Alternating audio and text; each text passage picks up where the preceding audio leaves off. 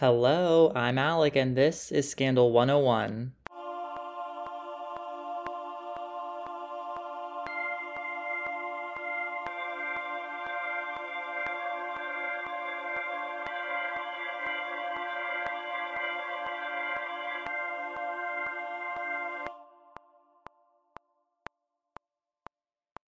This episode is coming out the same day as Adele's new song comes out. I cannot tell you how how much like I am looking forward to that song so much. This is not Adele. I'm not Adele, surprisingly. You may be surprised to learn that. Thank you for tuning in. This episode is going to be pretty heavy yeah, this is going to be a heavy episode, and I'm going to talk about why I chose it at the end of the episode, and then I'm also going to do a hometown scandal or personal scandal. I don't remember what I was calling them. It's been a long week, but I'm going to do that at the end. Just know going in, this is going to be a heavy one. It's definitely important, it's interesting, it's good to talk about. There are, um, I guess, trigger warning. There will be some language throughout, um, and then topics relating to suicide and sexual assault slash rape. From the title, you know this is the Daisy Coleman story. There is a documentary on Netflix about it called Audrey and Daisy. It is really good. I would highly recommend it. For this episode, I didn't really pull a lot of information from the documentary. I pulled information from different articles, which I will cite throughout. At the end, I'm going to list the website where you can see the show notes with the citations, but the documentary is really good as well. Without further ado, let's dive in to this case. I want to first talk about who Daisy was before all of this happened. This is pulling um, from her Wikipedia page. So she was born on March 30th, 1997, in Albany, Missouri. She was born to parents Melinda and Michael Coleman. Melinda was a vet, and her dad, Michael, was a physician. And Daisy was one of four kids. She had three brothers, so one of four, one girl, three boys. Unfortunately, Daisy lost her father in a car accident in the year 2009. Daisy, with one of her brothers and then the father, were traveling to watch another one of the brothers in a wrestling competition when the car hit black ice. It went into a ravine and it resulted in Michael, who was Daisy's father, passing away. After Daisy's father's death, her mother moved the family to Maryville, Missouri. The next bit of information, it's mainly coming from two NPR articles. One is by Peggy Lowe and it is titled Sexual Assault in Maryville, a Timeline. And then another article that she co authored with Monica Sandreczki. If it's the first article, I'm going to say from Peggy's article. And if it's the second article, I'm going to say from Peggy and Monica's article, just going forward. From Peggy's article, the events that this whole thing is surrounding started around 1 a.m. on January 8th of 2012.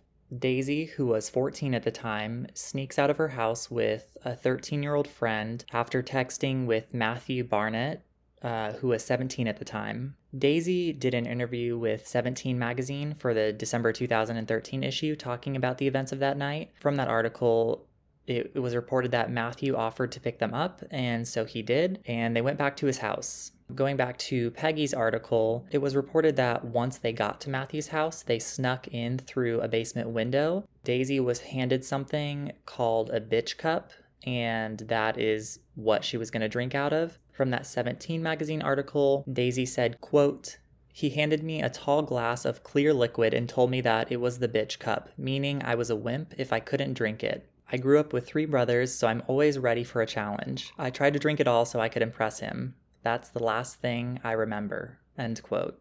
From Peggy's article, around 2 a.m. that night, Daisy and her friend are returned back to Daisy's house. There are different reports saying where Daisy was dropped off. There are some reports saying that she was set on the front porch of Daisy's house. There are some reports saying that she was put in the front yard, but in that 17 magazine article, Daisy recounts from her recollection and from her from her mom telling her she was found on the found on the front yard. So I'm going to go with that version. Regardless of whether she was on the front yard or on the front porch, she was left outside unconscious. And remember, this is taking place in January in the Midwest.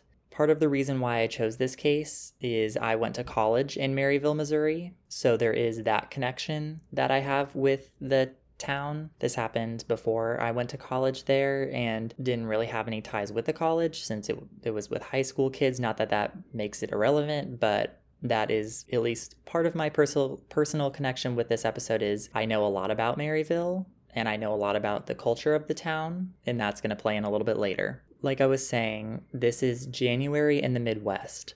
The temperatures at the time that night were, depending on the source you read, between 22 and 30 degrees Fahrenheit, which to me is surprising because when I think of the past four winters that I spent in Maryville, Missouri, it was usually around zero degrees it was fortunate that it was 22 to 30 to 30 degrees. Obviously that is very cold. It's a very dangerous temperature to be outside for that long, but it's it's fortunate that it wasn't colder. Regardless of how cold it was, you're leaving someone outside overnight in the winter in the Midwest. Okay. So now just I said at the beginning, but this is going to where this is where talks about sexual assault and rape are going to start, just so you know. She was discovered that next morning by her mom, and after her mom discovered her, she ran a bath and tried to warm uh, Daisy up. Peggy's article reported that Daisy was wearing only sweatpants and a t shirt. Her hair was wet and frozen. She wasn't wearing shoes, and her shoes, along with her purse and her cell phone, were found somewhere else in the yard later when a Nodaway County Sheriff's investigator came to the scene. From the 17 article, when Daisy's mom helped get Daisy undressed for a bath, quote, she saw that I was red and swollen around my vagina. She immediately took me to the hospital where doctors confirmed our worst fears. The night before, I had been raped. I immediately started crying when I heard that. I had lost my virginity in the worst way imaginable, and I had no recollection of it at all. End quote. Let's talk about who Matthew Barnett is and get some more details on what happened that night. Matthew was 17 at the time that this all took place. From Dugan Arnett's article in the Kansas City Star, Matthew played defensive end for Maryville High School's football team, and he came from a pretty prominent family, specifically with his grandfather having been been well, that doesn't make sorry. His grandfather having been a longtime member of the Missouri House of Representatives. The article describes him as quote, tall and handsome, Barnett had a scraggly beard and a reputation as a guy who liked to have a good time, the latter bolstered by an arrest for drunken driving. End quote. Okay, so that's just a little bit of background on who Matthew is. Other details will be filled in later, such as like an update as to what Matthew is doing now, but that, at least for now, that's all that we really need to know about him. From Peggy and Monica's article, the gaps in Daisy's recollection of the night because remember, Daisy said that the last thing she remembers was drinking out of the bitch cup. The gaps in the memory are found in Nodaway County Sheriff's reports. Apparently, as Daisy was drinking, her friend and one of the other boys who were at this party or get together, whatever you want to call it, they went into another room. And I don't remember if I had mentioned this earlier, but at the time, at this get together party, whatever you want to call it, there were, I believe, four or five boys who were there, and then it was Daisy and her friend Paige. So later on, after this night, Paige would say that she had been raped by a different boy that same night. It's, it's just horrible. Uh, yeah, okay. From that Kansas City Star article, Paige went into another room Eh, with one of the boys. Sheriff records indicate that, quote, he said that although the girl said no multiple times, he undressed her, put a condom on, and had sex with her, end quote. And so again, this is this is Paige and some other some one of the other boys. When the two went back into the main area, so Paige and that other boy, Matthew had emerged from another room that he and Daisy were in. Paige said that, quote, Daisy was unable to speak coherently and had to be carried from the bedroom. End quote. Okay, so this all took place on like a Saturday night going into Sunday morning. So that Sunday morning, 9, 10 a.m., around that time Sunday morning, all of the boys who were in the house were rounded up and they were taken to the Nodaway County Sheriff's Office for questioning. Matthew Barnett was arrested and charged with the following sexual assault, which is a felony, and endangering the welfare of a child, which is a misdemeanor. He did say that yes, the two did have sex, so talking about Matthew and Daisy, and he was aware that she had been drinking, but he said that the sex the sex was consensual and she was at most buzzed but not drunk. When the blood work was done on Daisy around 9 a.m. that morning, so again, she went over around 1 a.m., and that's when the drinking from the bitch cup happened. And when her blood work is done around 9 a.m., so eight hours later, her blood alcohol content was 0.13. Just as a reminder, the legal limit to be considered intoxicated is 0.08. There was apparently a video of Matthew and Daisy's encounter that was taken on an iPhone, which led to one of the boys, whose name I believe was Zech. He received a felony charge for sexual exploitation of a minor. There was a debate as to what actually what was actually on the video. The article was saying that they were just like quote dry humping and there were other accounts that there was more on the video that when the video was taken, their clothing was off, but regardless of what was on the video, it was apparently deleted shortly after it was taken. And from everything I could find, there wasn't recovery of the video. Police searched the house that this all took in and found and took the following. They took a blanket, bed sheets, a pair of panties, a bottle of Bacardi Big Apple, and bottles of unidentified liquid. The sheriff at the time for Nodaway County, his name was Darren White, and he said that he felt, quote, confident the office had put together a case that would absolutely result in prosecutions, end quote. And at first, it seemed like things were going to go that way. There was a lot of sympathy for Daisy, people were concerned. There was a lot of, it seemed like there was just a lot of genuine concern for Daisy. Unfortunately, it didn't take long for things to switch. Two days after Daisy was found outside, Daisy's mother got a call warning her that there were threats being made to all of the Coleman children, but many of them were aimed at Daisy. One of the brothers of one of the boys who were there that night in the house tweeted that he hoped Daisy, quote, gets what's coming, end quote. So Daisy's brother, Charlie, at his senior night with the wrestling team, he was booed by some of the students. People were calling Daisy and her mom crazy bitches. They were also saying that there was no blame for Matthew and that Daisy had, quote, asked for it, end quote. Two weeks after the event, Daisy's mother was terminated from her job at the vet's clinic that she was working at in Maryville. She went in about a week or so after she was let go and recorded a conversation with her boss asking her, Why was I fired? Her boss said that the possibility that she might pursue civil charges, which at the time had not been commenced, no charges had been pressed against Matthew at this time. So the possibility that she would pursue civil charges was, quote, putting stress on everybody in here. And there's going to be times when we probably have stuff booked and you wouldn't be able to come in, end quote. Her boss later admitted to the Kansas City Star that she had ties to the family of one of the teens that was in the home that night. Quote, This is a small community, and it definitely was stressful here for us, without a doubt, end quote, is what she said to the Kansas City Star. She also said to the Kansas City Star that their style of medicine was different, um, Daisy's mother and her boss, but my response to that is if that was truly the case, why was that not brought up when Daisy's mother was asking about why I was fired?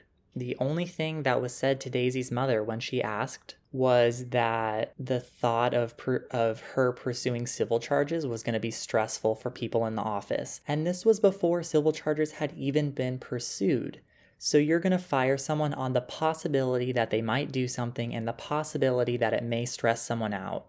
There were rumors that political strings were being pulled to get the charges dropped because remember, even though Daisy's mother hadn't pursued civil charges at this point, Matthew was charged with sexual assault and endangering the welfare of a child. So there were rumors that political strings were being pulled to get those charges dropped, but Daisy's mother didn't really give it a whole lot of thought. And then later, these rumors were addressed and denied. If you'll remember, Matthew's grandfather was a longtime member of the House of Representatives in Missouri, so the state house. And another article I read, it said that his grandfather had worked with the sheriff, Darren White, on a committee at some point. So there were some rumors that there were a lot of political strings attached. Those things were denied by many people, by his grandfather, by the sheriff. I don't know if there's really a way to disprove it, but there there has been no indication that that was the case, but it does make you wonder how that how those small town connections can can make things happen, especially when you're a, a decently politically connected person or family. Again, these are just rumors, nothing has been confirmed. People who I guess were accused of it have denied it, but it does kind of make you wonder there were those rumors. Daisy's mother didn't really give it a lot of thought. However, less than a week later, Daisy's mother got a call that was informing her that the sexual assault charge against Matthew, as well as Zech's sexual exploitation count, were being dismissed. I can't even imagine how crushing that would have felt as a parent to get a call saying that the sexual assault charge of the person raping your daughter was being dismissed the doctors said that she was raped. I think the widely used definition of rape is non consensual sex. And with consent, it's important to remember that unless you have a firm yes of someone who is of a sound mind to say yes, silence or I don't know or no, that is not consent. Also, if someone is drunk, they cannot give consent. I just can't imagine what it must have been like for Daisy's mother to get that call saying that that sexual assault charge was being dropped. And after these charges were dropped, the harassment toward the Coleman family only increased. One tweet said, quote, fuck yeah, that's what you get for being a skank, end quote talking about Daisy, who is 14 at the time. Please remember this. We are talking about a 14 year old girl who's a child. I think 14 year old is ninth grade, maybe? Eighth or ninth grade, probably. Yeah, so a 14 year old person. Eventually, the harassment was becoming too much for the for the Coleman family. So Daisy and her brother transferred out of Maryville High School to Albany High School, which was an 80 mile round trip daily. Daisy's mother didn't want to leave Maryville for a couple of reasons, and one of them was that she didn't want the she didn't want to let the people who were harassing her family essentially win. Eventually, the family did move back to Albany. The family was originally from Albany, and then after her father passed away. Like I said in the beginning, the family moved to Maryville, and then after this harassment, they they moved back to Albany. Sheriff Darren White said after they had moved back, he said, quote, they went back to Gentry County where they came from, end quote. So it's to me it's concerning when you have an elected official who is the sheriff saying, hmm, looks like they went back to where they came from and i'm going to talk about i'm going to talk about my thoughts on that at the end even though the family had moved away from Maryville, there was still the process of selling the Maryville house. It went up for sale, and one night the house burned to the ground while no one was living there. The cause of the fire was never determined, and it still remains unknown. It's pretty suspicious that the house of this family who was being harassed burned to the ground with seemingly no cause. It was heavily investigated, but from everything I've been able to find, there has been no solid answer to what caused the fire. To me, the fact that they can't say it was a simple wire manufacturing manufacturer what what? A simple wire malfunction? There we go. Or you know something like that. To me that speaks volumes Okay, so the sexual assault charge was dropped against Matthew Barnett, but what was left was the misdemeanor charge of endangering the welfare of a child, and that had to do with the fact that Daisy was left in the freezing temperature in January. Obviously, you're endangering a child if you do that. And then that also just reinforces the fact that Daisy is a child. She's 14 years old. 14 year olds can definitely be smart. They can, um, they can do a lot of things, but don't forget that this person we're talking about is a 14 year old child. So, all of this the harassment, the sexual assault, the bullying from the town this is being focused toward a family, but more specifically toward a 14 year old girl. From the sources I used, there was a lot of inconsistency from what happened with this misdemeanor charge, but the most common thing I found was that he pled guilty to the charge and he had to serve two years probation and a four month suspended prison sentence. It seems like he pled guilty to it. I did read in a couple places that the charge of misdemeanor was dropped, but in other places I read that he pled guilty to it. So I don't really know the exact timeline of that charge, but if we're going off the assumption that it was not dropped and he did have to do his time. It was two years of probation with a four month um, suspended prison sentence.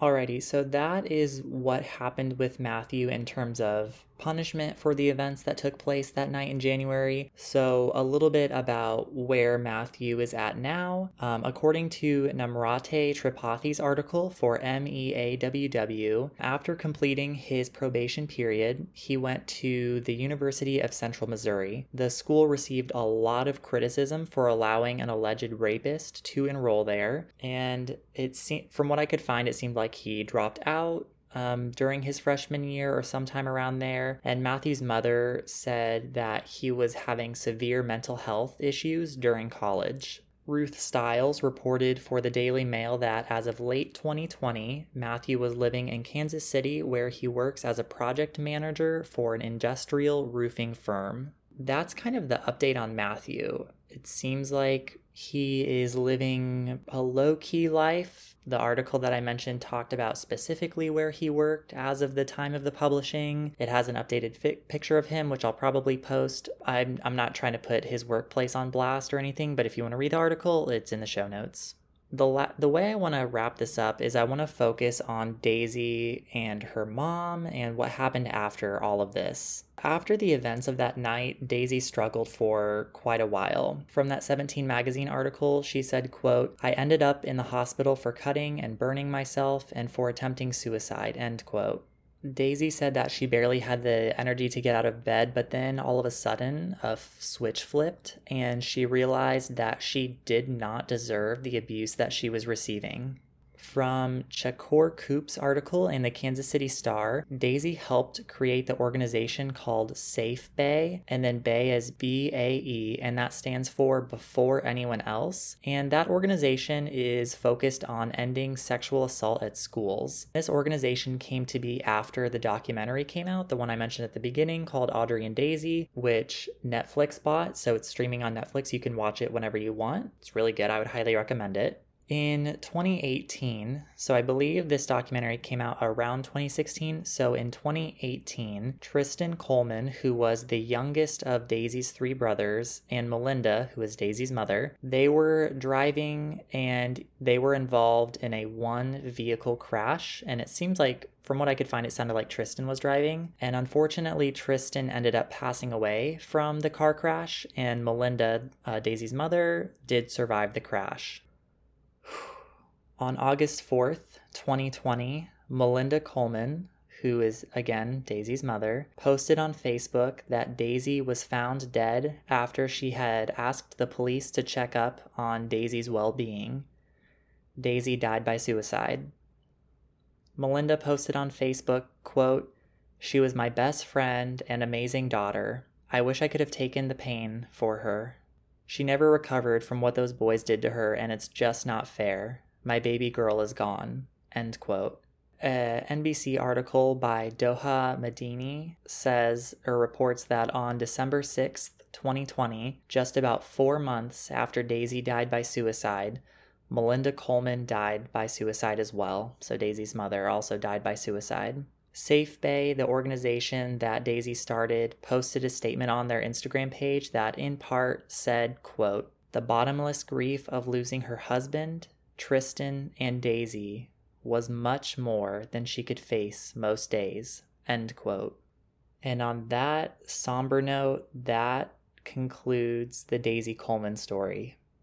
First, I want to say that this is by no means a comprehensive report on the scandal um, or the events that took place. There is a lot of information that gets into more specifics of what happened. You can go down rabbit holes of the political connection rumors. You can talk more about or you can look into and find so many rabbit holes to go down. I wanted to do a an overview that did have some depth, but this is I, i'm not claiming this to be a comprehensive report on it but this is i think it's a good overview of what happened it sheds it sheds some light on on the events that took place i kind of mentioned throughout why i chose this episode the first reason was I did go to college in Maryville, Missouri. This took place before I was in college. Um, I didn't. I had never heard of Maryville, Missouri before I went to college there. I had not heard of this case before moving to college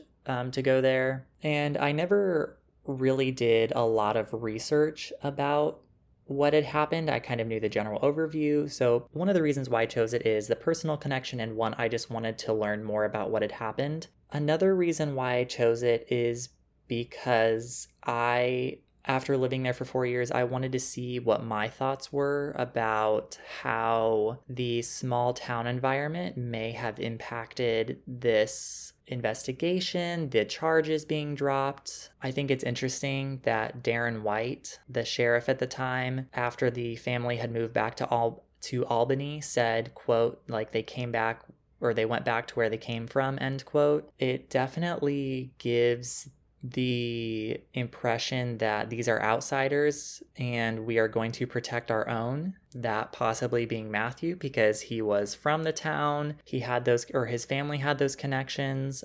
Whether or not those connections played into it, you're talking about potentially quote unquote ruining someone's life who lives in town, who's part of this Maryville community for the actions that happened to an outsider. I, as someone who is openly gay, I don't know if I've said that on the podcast, not that it really matters, but as someone who's openly gay, I definitely experienced a lot of aggression in or not I don't I don't want to say a lot, but a lot of microaggressions for sure, weird looks. Um, I got called homophobic slurs a couple of times when I was in Maryville. Part of it was you're in small rural Missouri. I think there's like the population is 12,000, so it's not like a tiny, tiny town with 50 people by any means. There's a Walmart there, there's Hy-Vee, so like there are things that are there. There's fast food restaurants, but it's definitely a small rural town. It's a college town, but it's also rural not everyone in the town is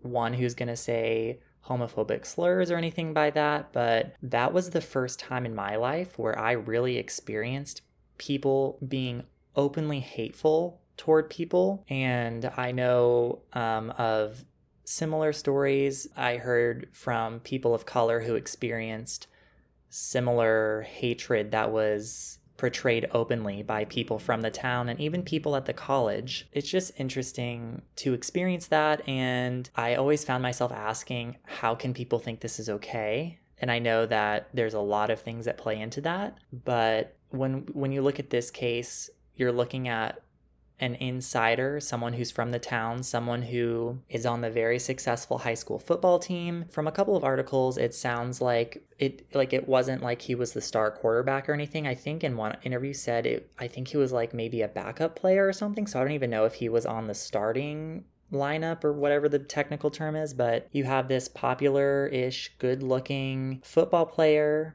and then you have this out of town girl whose family moved in and is causing all of this trouble. How much did that play into it? I I think it maybe played a decent amount into it. People don't want to confront beliefs that go against their own. People don't want to confront situations that go against what they know. And if what you know is loyalty to the people in your community, you're not going to want to face anything that might cause you to go against that belief.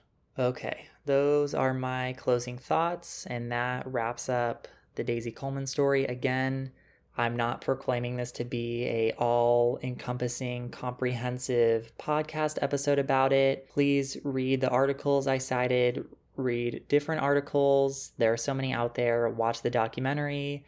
There's a lot to learn about it. And also look into the organization SafeBAE, and that is Safe, S A F E B A E. In no way am I sponsored by them or anything, but it's a good organization. They have a good mission. And if you are, if you listen to this episode and you are angered, upset, you feel like injustice was done, use that passion and put it towards something positive. And SafeBAE is something that Daisy thought was positive to come out of the situation. She wanted to make sure that there were resources to prevent this from happening again.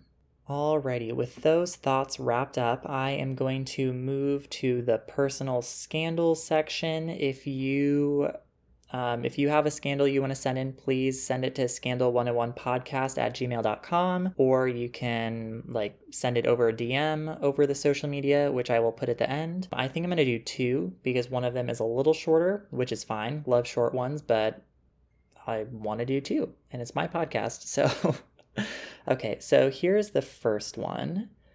It is from a listener named Amanda, and Amanda said that comfortable with using the first name. I have a scandal and I don't know if it'll make it to your show. So, as a non binary individual, I want what is called top surgery. This is where they remove the whole breast. I was told insurance wouldn't cover gender things like that. So, I have to call it a breast reduction. Now, I'm told in a breast reduction, they don't take the entire breast. Insurance sucks. The end. Yes, insurance does suck. I've never had to deal with it in that capacity, but yeah, insurance sucks and I I'm I I'm sorry that you are having to deal with that. I it would be nice if insurance would recognize the importance of gender identity and gender expression because it really is a big part of who someone is. And if someone isn't comfortable in their body, I'm sick of all these motorcycles. I don't yeah, okay. but it would be nice if insurance recognized the value that gender identity has on a person's mental health. Alrighty, so the second one is one that I was kind of following, but my friend also sent to me. It's from a town kind of nearby where I'm originally from. It's not the town that I'm from, but whatever. What happened is a teacher was put on administrative leave shortly after the school year had started. This teacher was a seventh grade English teacher, I think I'm remembering correctly. The teacher had started the school year or started the unit with a with a PowerPoint presentation and it was like an introduction all about me. And in the PowerPoint he had said that he was um, a bisexual man which awesome great that's awesome for sharing great that you're comfortable with that. And he was put on administrative leave. There was a lot of outrage with this because everyone had assumed that he was put on administrative leave for being open and honest about his sexual orientation, his identity. There was a walkout that was staged at the school in support of the teacher, and it came out